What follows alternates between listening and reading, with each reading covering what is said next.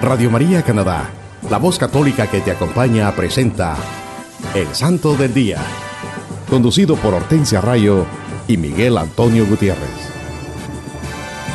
Aquí está la paciencia de los santos, los que guardan los mandamientos de Dios, los que prefieren morir antes que negar su fe. Aquí está la paciencia de los santos. Aquí está la paciencia de los santos, los que guardan los mandamientos de Dios, los que prefieren morir antes que negar su fe. Aquí está la paciencia de los santos. Hola queridos hermanos, es una bendición llevar a ustedes la vida e historia de los santos de nuestra Iglesia Católica en su programa Evangelizador el Santo del Día y Siete Minutos con Cristo. Reciban la gracia y la paz de Dios Padre y de Cristo Jesús nuestro Salvador desde Toronto a través de Radio María Canadá. Para los que nos escuchan en cualquier parte del mundo, también pueden ir a la internet o al sitio de Google y escribir radiomaria.ca diagonal sdd. Y esto los llevará directamente al website o página en la internet del Santo del Día, donde podrán tener acceso a todos los episodios anteriores. Qué bendición el poder compartir con ustedes la vida de los santos de nuestra Santa Iglesia Católica. Este programa estamos compartiendo la buena nueva, los santos evangelios, la santa palabra de Dios reflejada en la vida de los santos, estos hombres y mujeres de Dios, amigos de Dios de Cristo Jesús, que decidieron hacer de la vida y enseñanzas de nuestro Señor Jesucristo su estilo de vida y al igual que el Maestro, lo dieron todo por amor a Dios y sus hermanos. Ellos evangelizaron con su testimonio de vida. En el día a día, ellos hicieron la voluntad de nuestro Señor Padre Dios Todopoderoso. Son ejemplos de paz, humildad, paciencia y amor. Los santos dedicaron su vida a hacer la voluntad de Dios Padre, al convertirse en fieles imitadores de nuestro Señor Jesucristo. Lo dieron toda la gracia y la gloria a Dios con sus palabras, pensamientos y acciones, al poder en práctica las enseñanzas del Maestro, nuestro Señor Jesucristo. Sí, hermanos, como se lo mencionamos al comienzo, les tenemos un programa lleno de bendiciones que nos ayudará a enriquecer y fortalecer nuestra fe católica. Hoy les hablaremos de los amigos de Jesucristo, esos hombres y mujeres santos que decidieron hacer de la vida y enseñanza del Maestro su estilo de vida y que nuestra Iglesia Católica celebra esta semana. Y ellos son Santa Marta, San Pedro Crisólogo, San Ignacio de Loyola, San Alfonso María de Ligorio, San Eusebio de Vercelli, Santa Lidia y San Juan María Vianney. El 29 de julio celebramos a Santa Marta. Recordemos que no podemos hablar de Marta sin recordar al mismo tiempo a sus hermanos María y Lázaro. Ellos vivían en Betania, un pueblo al este de Jerusalén, y eran amigos de Jesucristo. Cuando Jesús llegaba a Betania y era huésped de Lázaro, siempre se preparaba la comida y la preparaba Marta. porque María, ya sabemos en las sagradas escrituras, en los evangelios, que María se sentaba a los pies del Maestro para escucharlo, encantada de sus palabras y sus enseñanzas. Marta es el prototipo del ama de casa ocupada, pues en el incidente que narra el Evangelio, ella pide a Cristo que le llame la atención a su hermana, sentada a sus pies mientras ella hacía todo el trabajo. En vez de ello, escuchó la sublime respuesta de que María había elegido la mejor parte. También Marta fue quien al morir su hermano tuvo la fe para declarar que Dios haría todo lo que Jesús deseara y pudo escuchar las palabras, yo soy la resurrección y la vida, a las que ella respondió con un maravilloso acto de fe. Yo sé que tú eres el Mesías, el Hijo de Dios. Finalmente, Marta servía a la mesa cuando María ungió los cabellos de Cristo con un perfume de nardos. También podemos recordar cuando el maestro le dijo, Marta, Marta, te preocupas y te agitas por muchas cosas, pero solamente una es necesaria. María ha escogido la mejor parte y nadie se la quitará. Palabra de Dios. Y esta es la enseñanza más grande que nos queda. Nosotros debemos preocuparnos por lo más importante, que es estar cerca del Señor. No nos debemos agitar mucho por otras cosas. Muchas veces nos distraemos, vamos por la vida y no hacemos lo que hace María, sino lo que hace Marta, que es importante también, pero no tan importante como escuchar la palabra del Señor. Por eso recordamos a Santa Marta, se le conoce como la patrona de los albergues, también de las cocineras, de las amas de casa, y es invocada contra las enfermedades de los riñones y las hemorragias. Santa Marta, la recordamos el 29 de julio. El 30 de julio celebramos a San Pedro Crisólogo, obispo y doctor de la iglesia. Hombre, ¿Por qué tienes de ti un concepto tan bajo cuando has sido precioso para Dios? Tu Creador, después de haberte dado las bellezas de esta tierra, ha encontrado, algo más para amarte. Ha plasmado en ti su imagen. Son palabras de Pedro Crisólogo que muestran el espíritu contemplativo de este santo, que nació allá por el año 380 en Imola y fue educado desde muy niño en la pura fe cristiana. Se le conoce como crisólogo, que quiere decir, escuchen bien hermanos, palabra de oro. Así como habían llamado Crisóstomo, es decir, boca de oro a una figura similar a él en Oriente. Fue uno de los predicadores más célebres de su tiempo y fue un gran servidor de la fe y un gran luchador contra el paganismo y las presiones de los herejes. San Pedro Crisólogo murió en el año 450 y está sepultado en San Casiano, cerca de Imola. Deja como gran herencia sus innumerables sermones junto con una iglesia floreciente en paz, en comunión con Roma y con las demás iglesias hermanas. Se le invoca para curar la fiebre.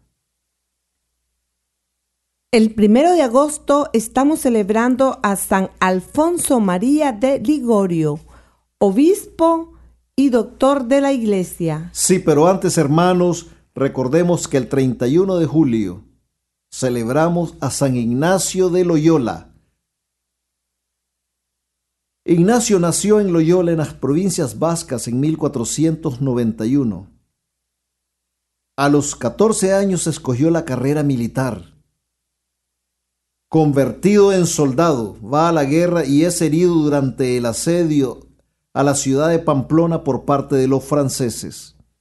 Un proyectil le destroza una pierna, pero con una, con una dolorosa operación se la logran recomponer, pero se vio obligado a guardar cama por largo tiempo. Durante su convalecencia, San Ignacio de Loyola pasó mucho tiempo leyendo el Evangelio y la vida de los santos. Una noche, mientras aún estaba despierto, ve claramente una imagen de la Virgen con el niño Jesús. Por esta visión, Ignacio experimenta al tiempo un grandísimo consuelo y un gran disgusto por su vida pasada. A partir de entonces cambió y se convirtió en otra persona. A los pies de la Virgen de Montserrat dejó los vestidos de soldado y las armas y la noche entre el 24 y 25 de marzo de 1522 se consagra totalmente al Señor. Se fue a París a estudiar y se hizo doctor en artes. Y allí conquistó a sus primeros compañeros aplicándose a duros ejercicios espirituales. El 15 de agosto de 1534 nace la Compañía de Jesús, de aquí el nombre de jesuitas, aprobada apenas seis años después. Con algunos condiscípulos en Iglesia Santa María de Montmartre en París, hace voto de castidad y de obediencia y se comprometió a estar a disposición del Papa para cualquier tarea. En pocos años los jesuitas se multiplican llevando la palabra de Jesús al mundo. San Ignacio de Loyola es considerado uno de los mayores místicos de la Iglesia fundó numerosos colegios, de los que se originaron universidades en Europa y en el mundo. Entre los más conocidos se encuentra el Colegio Romano, que luego se llamará Universidad Gregoriana en honor de Gregorio XIII. San Ignacio de Loyola murió en Roma el 31 de julio de 1556 y está sepultado en la iglesia del Jesús. A la compañía fundada por él le deja un lema, ad maiorem dei gloriam. Luchar siempre para la mayor gloria de Dios. Para la formación de sus discípulos escribió los ejercicios espirituales, una guía de prácticas religiosas que contiene el secreto de su espiritualidad, amar y servir a Dios con todo el corazón, con todo el alma y con toda la voluntad. Se le invoca a San Ignacio de Loyola para obtener una buena muerte. Y, y también contra la peste y los remordimientos de la conciencia. Les voy a leer rápido las reflexiones de San Ignacio de Loyola. Una de las más conocidas. Dios me ama más que yo a mí mismo. Siguiendo a Jesús no me puedo perder. Dios proveerá lo que le parezca mejor. Señor, soy un niño, ¿a dónde me llevas? Jesús, por nada el mundo te dejaría. ¿Qué quieres, Señor, de mí? Señor, sosténme con tu gracia. No merezco, Señor, cuánto recibo. Dame, Señor, tu amor y gracia, estas me bastan. Jesús, sé mi guía, condúceme. El 31 de julio celebramos a un gran santo en nuestra Iglesia Católica, un gran luchador de nuestra fe, San Ignacio de Loyola. El primero de agosto celebramos a San Alfonso María de Ligorio, obispo y doctor de la Iglesia. San Alfonso, autor de la célebre canción navideña Tú bajas de las estrellas, muy popular, muy popular en Italia él nació en Mari, en la provincia de Nápoles, en 1696. Fue un muchacho prodigio. Estudió leyes y a los 19 años es abogado en el tribunal.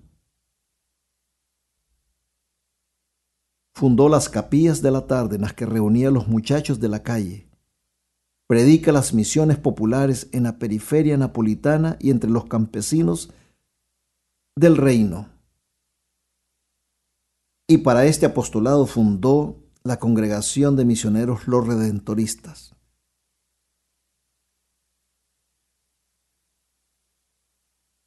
Entre sus escritos más leídos y meditados se encuentran La práctica de amar a Jesucristo, Las glorias de María, Preparación a la muerte y Máximas eternas.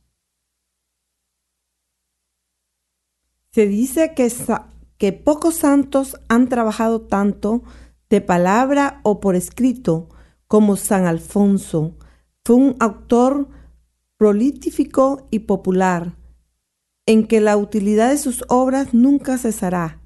Sus últimos años se caracterizaron por los intensos sufrimientos que soportó con resignación, agregando mortificaciones voluntarias sus otros dolores. Interesante que dice que escribió libros de teología moral, disciplina en la que es considerado un maestro excelente. Sus 120 obras han superado las 20.000 ediciones y han sido traducidas a más de 70 lenguas. Santo y doctor de la Iglesia, Alfonso fue escogido por el Papa Pacelli Pío XII como patrono de los teólogos, de los filósofos, de los confesores y de los moralistas. Es protector de la ciudad de Nápoles y de Agrigento. Es invocado para curar reumatismo. Un gran santo, San Alfonso María de Ligorio, obispo y doctor de la iglesia, que celebramos el primero de agosto. El 2 de agosto celebramos a San Eusebio de Vercelli. El nombre Eusebio es de origen griego y su significado es temeroso de Dios.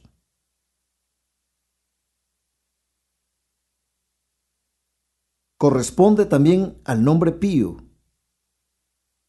que en griego se traduce Auxebes.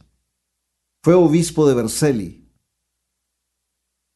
llamado el apóstol del Piamonte, fue el primer organizador de la iglesia subalpina en los Alpes.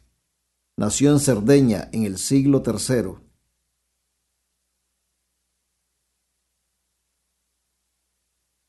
patrono del Piamonte y de la ciudad de Vercelli, es invocado contra la posesión diabólica, un gran santo.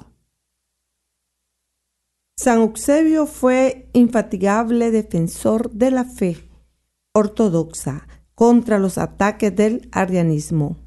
Ya todos nos acordamos, hermanos, que en programas anteriores hemos mencionado que el arianismo era una corriente que la comenzó Arrio, Arrio fue un hereje que negaba la divinidad de Cristo y causó ciertos problemas a nuestra iglesia porque tuvo sus seguidores, pero al final nuestra santa iglesia católica prevaleció. Y estas corrientes heréticas ya fueron olvidadas. El 3 de agosto, Santa Lidia la celebramos.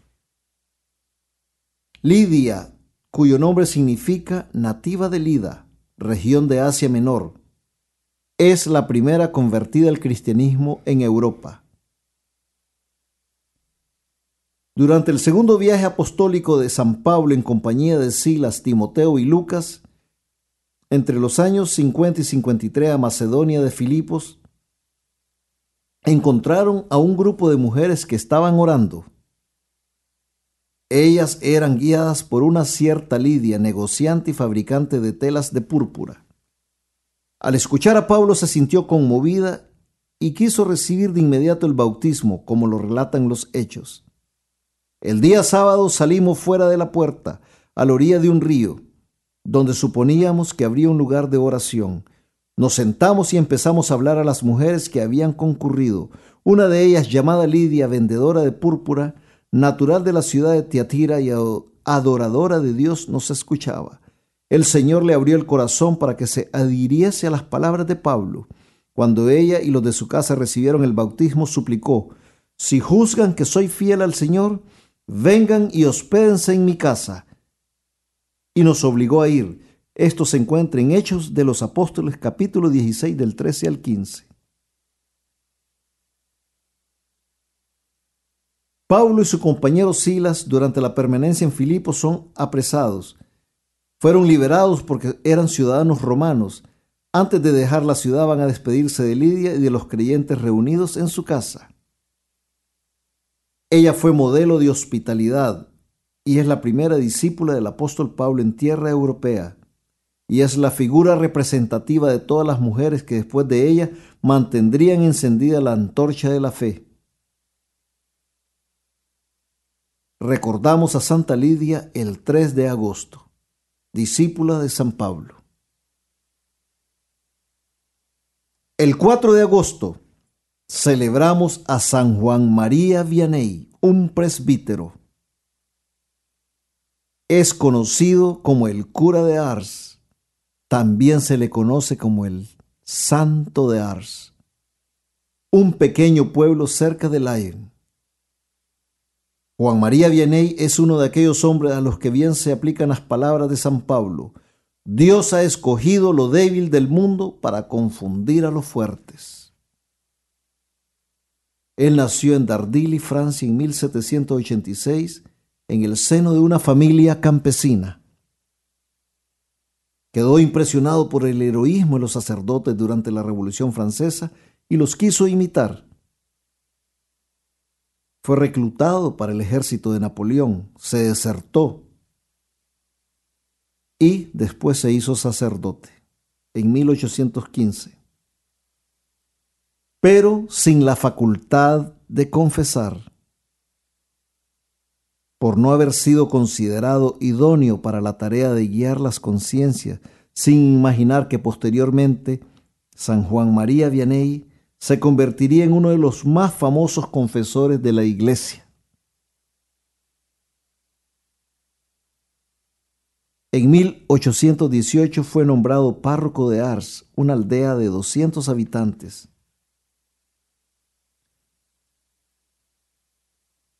Él se dio cuenta que en Ars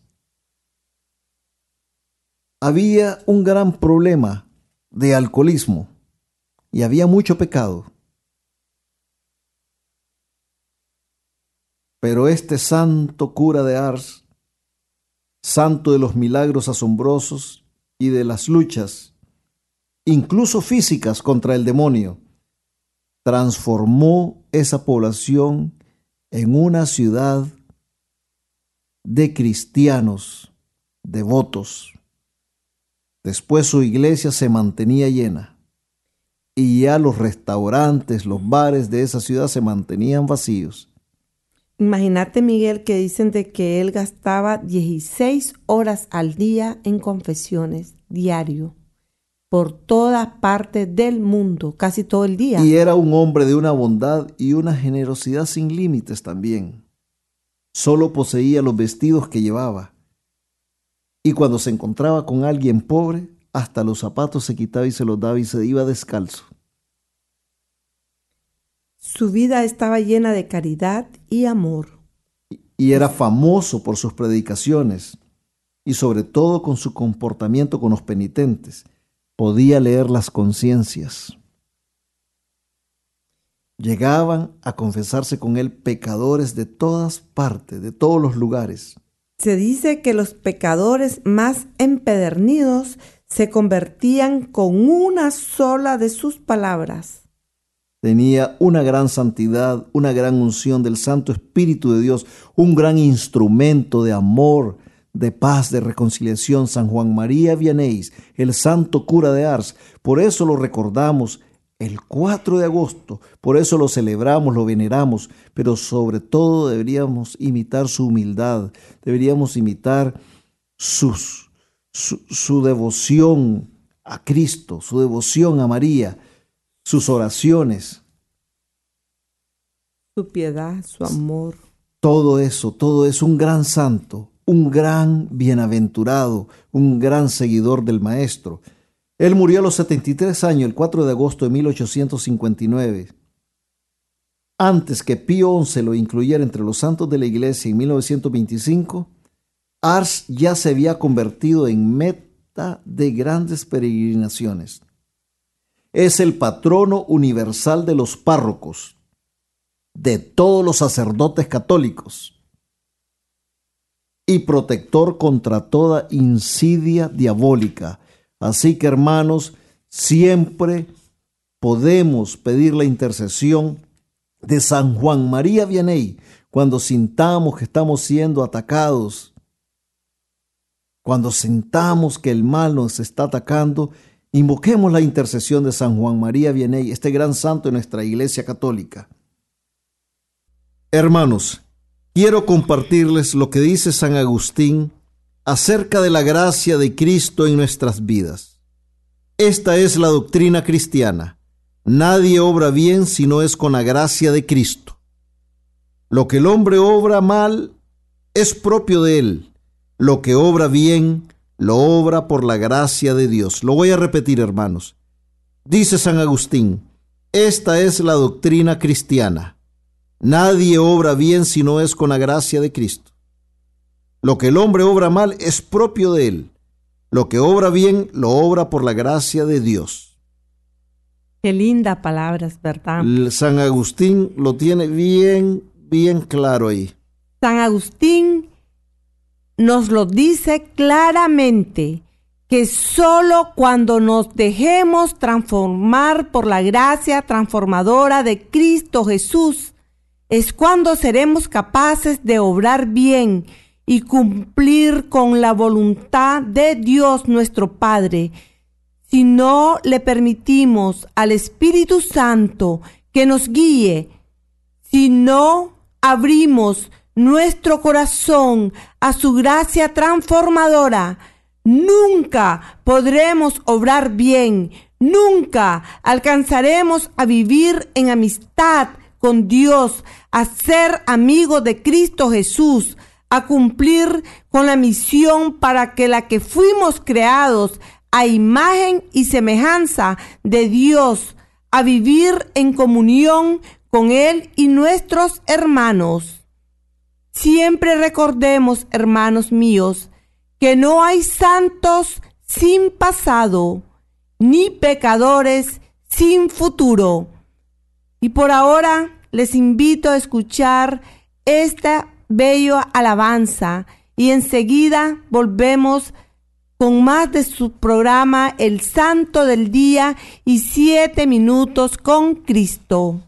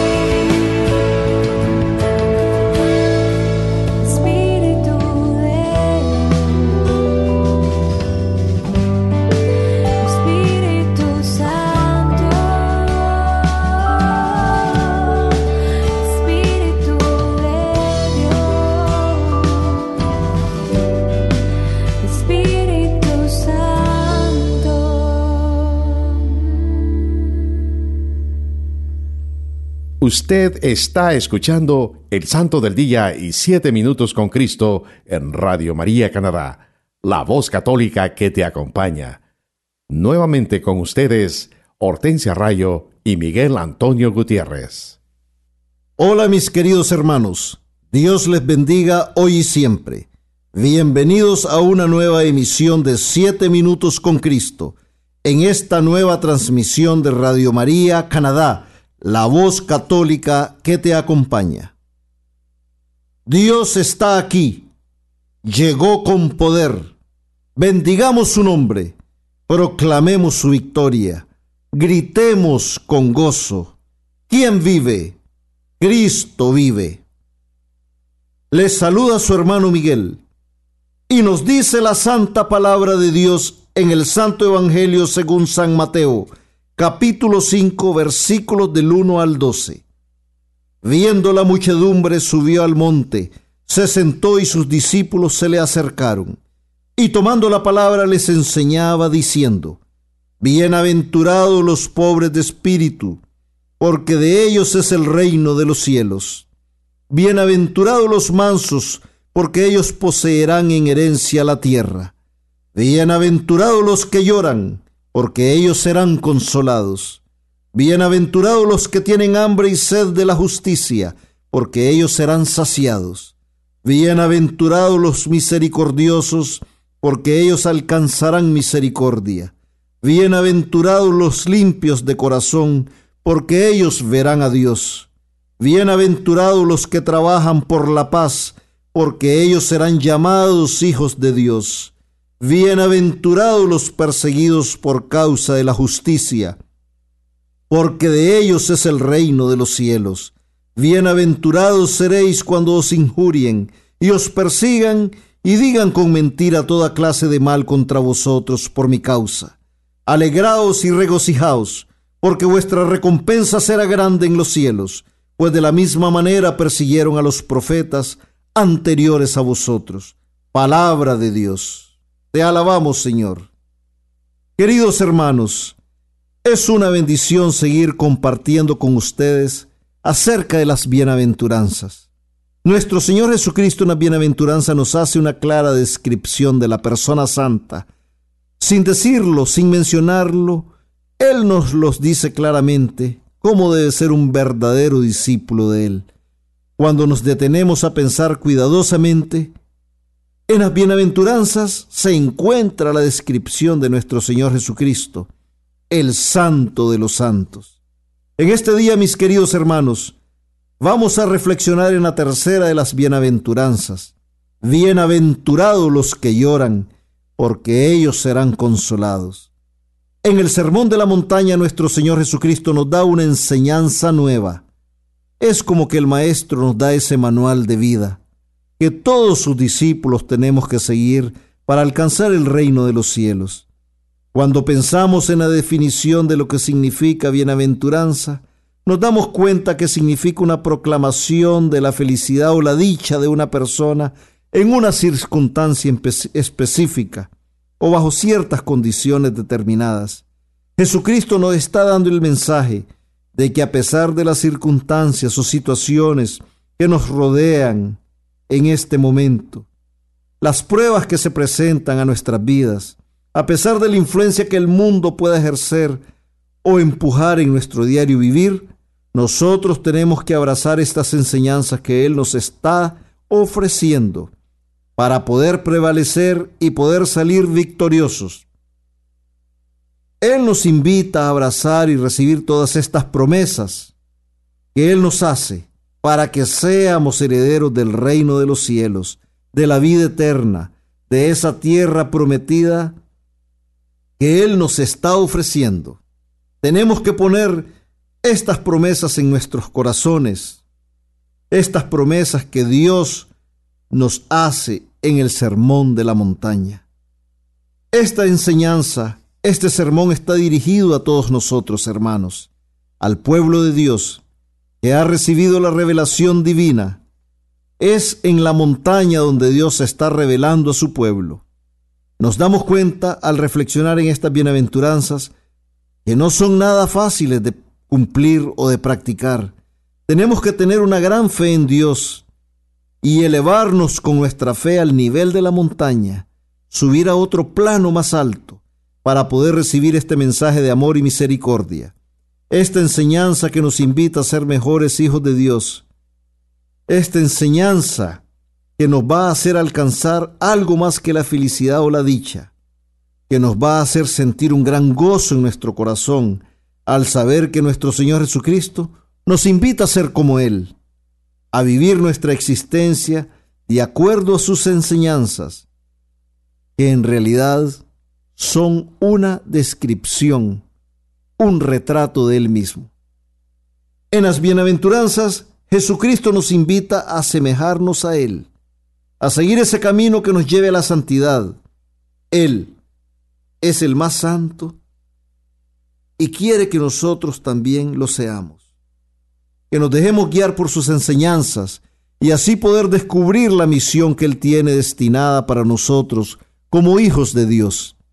Y nos dice la santa palabra de Dios en la segunda bienaventuranza, hermanos. Bienaventurados los que lloran, porque ellos serán consolados. En la tercera bienaventuranza, es realmente la tercera bienaventuranza. Bienaventurados los que lloran, porque ellos serán consolados. Hermanos, nuestro Señor Jesucristo nos da otra gran enseñanza en esta bienaventuranza. Cuando vivimos de acuerdo a los criterios del mundo, siempre estamos añorando la comodidad, la felicidad, buscando cómo divertirnos, cómo enriquecernos buscando los bienestares, la fama, la gloria y todo lo que en nuestra opinión mundana nos hará sentir bien. Y en este proceso, hermanos, nos olvidamos de nuestros hermanos, paramos de pensar en ellos, en las diferentes situaciones o circunstancias que ellos puedan estar pasando. Es una actitud egoísta, pero muchas veces no lo vemos así porque esa es la actitud que el mundo nos enseña. Nos dejamos educar por lo que está de moda allá afuera y no queremos saber de nada ni de nadie que no sea más que nosotros mismos. Nos interesan solo los más cercanos a nosotros y a veces ni ellos tampoco. Lo que a ellos tampoco les sucede no nos importa, solo nos importa nosotros mismos, lo que nos sucede a nosotros, lo que nos puede afectar a nosotros. Es nuestra propia comodidad y diversión la que nos interesa, la que nos importa. Una actitud completa de hombre carnal y no de un hombre espiritual.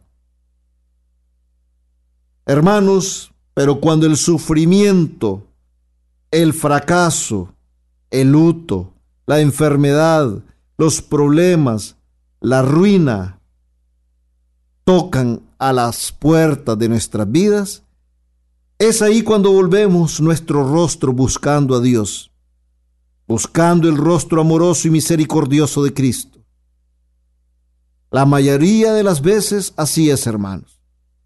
Hay que reconocerlo. Esta es nuestra actitud. Esto es lo que hacemos. Ahí es cuando nos damos cuenta o reconocemos que somos débiles, vulnerables, frágiles, que no podemos salir por nosotros mismos de esas circunstancias, de esos problemas, de esas pruebas. Es en ese momento que buscamos la luz, la verdad, el consuelo en nuestras vidas. Y ese consuelo, esa luz, esa verdad es Cristo nuestro Señor, nuestro Maestro, nuestro Pastor. Es la desgracia y la adversidad la que nos obligan a hacerlo. Y es en ese momento en que estamos en esas duras situaciones, en esas duras circunstancias, que nos damos cuenta que tenemos esa pobreza espiritual, porque nos hemos alejado de Dios.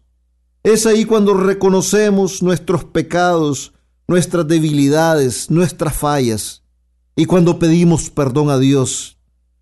Y entonces es cuando lloramos, arrepintiéndonos de nuestras actitudes que nos han alejado de Dios y de vivir en comunión con nuestros hermanos y que nos previenen de recibir la gracia de nuestro Señor Jesucristo.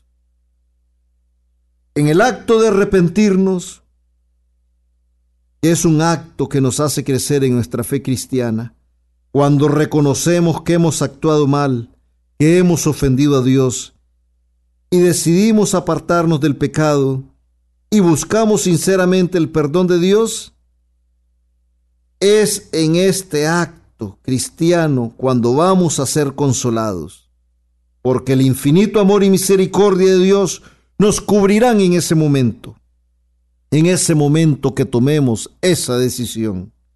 Por eso cuando lloramos, reconociendo nuestra gran necesidad de ser más espirituales, es cuando seremos bienaventurados porque seremos consolados en ese acto de arrepentimiento de nuestros pecados. Solo nuestro Señor Jesucristo, hermanos, es el que puede darnos consuelo cuando el sufrimiento, la desolación, las situaciones duras de la vida nos hagan llorar. Cuando el sufrimiento es más grande y cuando las lágrimas afloran en nuestros ojos, es cuando reconoceremos más la grandeza de Dios. Él nos consolará porque Él es un Dios de amor. Él es misericordioso. Nosotros somos sus hijos y si abrimos nuestros corazones a su gracia transformadora, Él nos consolará y nos hará nuevos. El pecado, hermanos, nos hace llorar. El pecado de nuestros hermanos nos debería hacer llorar también, porque el pecado causa sufrimientos el pecado encadena. El pecado nos aparta de Dios. El pecado nos vuelve ciegos. Y el pecado nos va a hacer llorar. Pero si los reconocemos esos pecados, si reconocemos que somos pecadores y pedimos perdón por ellos en el sacramento de la reconciliación, y nos arrepentimos de corazón, entonces seremos consolados. Así podremos recibir la promesa de esta bienaventuranza. Bienaventurados los que lloran, porque ellos serán consolados. Hermanos, Jesús también lloró. Cuando las hermanas de Lázaro le dijeron que Lázaro había muerto, y Jesús fue consolado por su Padre Altísimo en ese momento. Nos dice la santa palabra de Dios en el Evangelio según San Juan, capítulo 11, versículos del 33 al 36. Viéndola llorar Jesús, y que también lloraban los judíos que la acompañaban, se conmovió interiormente, se turbó, y dijo, ¿Dónde lo habéis puesto? Le responden, Señor, ven y lo verás. Jesús se echó a llorar. Los judíos entonces decían, mirad cómo le quería. Palabra de Dios, te alabamos Señor. Sí, Jesús lloró. Lloró porque sintió el dolor. Sintió el dolor de la muerte de su amigo Lázaro sintió el dolor de sus hermanas y de sus amigos que estaban alrededor de él. Pero su Padre Altísimo, el que lo envió a nosotros para salvarnos, lo consoló. Así también nosotros podemos recibir consuelo de nuestro Señor Jesucristo cuando lloramos. Porque Él es el Dios lleno de amor y misericordia para nosotros. También en otra ocasión nuestro Señor Jesucristo lloró por Jerusalén, por sus pecados, por su indiferencia, por no reconocer la luz y la verdad que la tenían delante de ellos. Nos lo dice el Santo Evangelio según San Lucas, capítulo 19, versículo 41. Al acercarse y ver la ciudad, lloró por ella, diciendo, si también tú conocieras en este día el mensaje de paz, pero ahora ha quedado oculto a tus ojos. Palabra de Dios, te alabamos Señor. Sí, hermanos, reflexionemos en esta tercera bienaventuranza, en esta enseñanza que nuestro Señor Jesucristo nos da en la tercera bienaventuranza. Roguemos a la Madre de Dios, la Santísima Virgen María, nuestra Madre, que con su poderosa intercesión nos ayude a reconocernos pecadores, a pedir perdón a Dios y arrepentirnos de nuestros pecados para que podamos ser merecedores de esta promesa que el Señor nos hace y podamos vivir cumpliendo la voluntad de Dios, siempre guiados y fortalecidos por el Espíritu Santo. Y nunca, nunca olvidemos que amar a nuestros hermanos tal y como son y sin condiciones es ser amigos de Jesucristo. Gracias por acompañarnos y recuerden seguir en sintonía de todos los programas de nuestra emisora Radio María Canadá, la voz católica que te acompaña. Esperamos que sigan reflexionando acerca de estas preciosas bienaventuranzas y que también sigan escuchando nuestro programa. Los esperamos la próxima semana. Que Dios les bendiga hoy y siempre.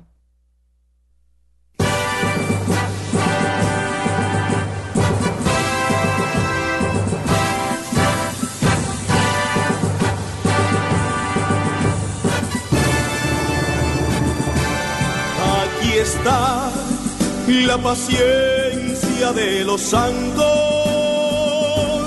los que guardan los mandamientos de Dios,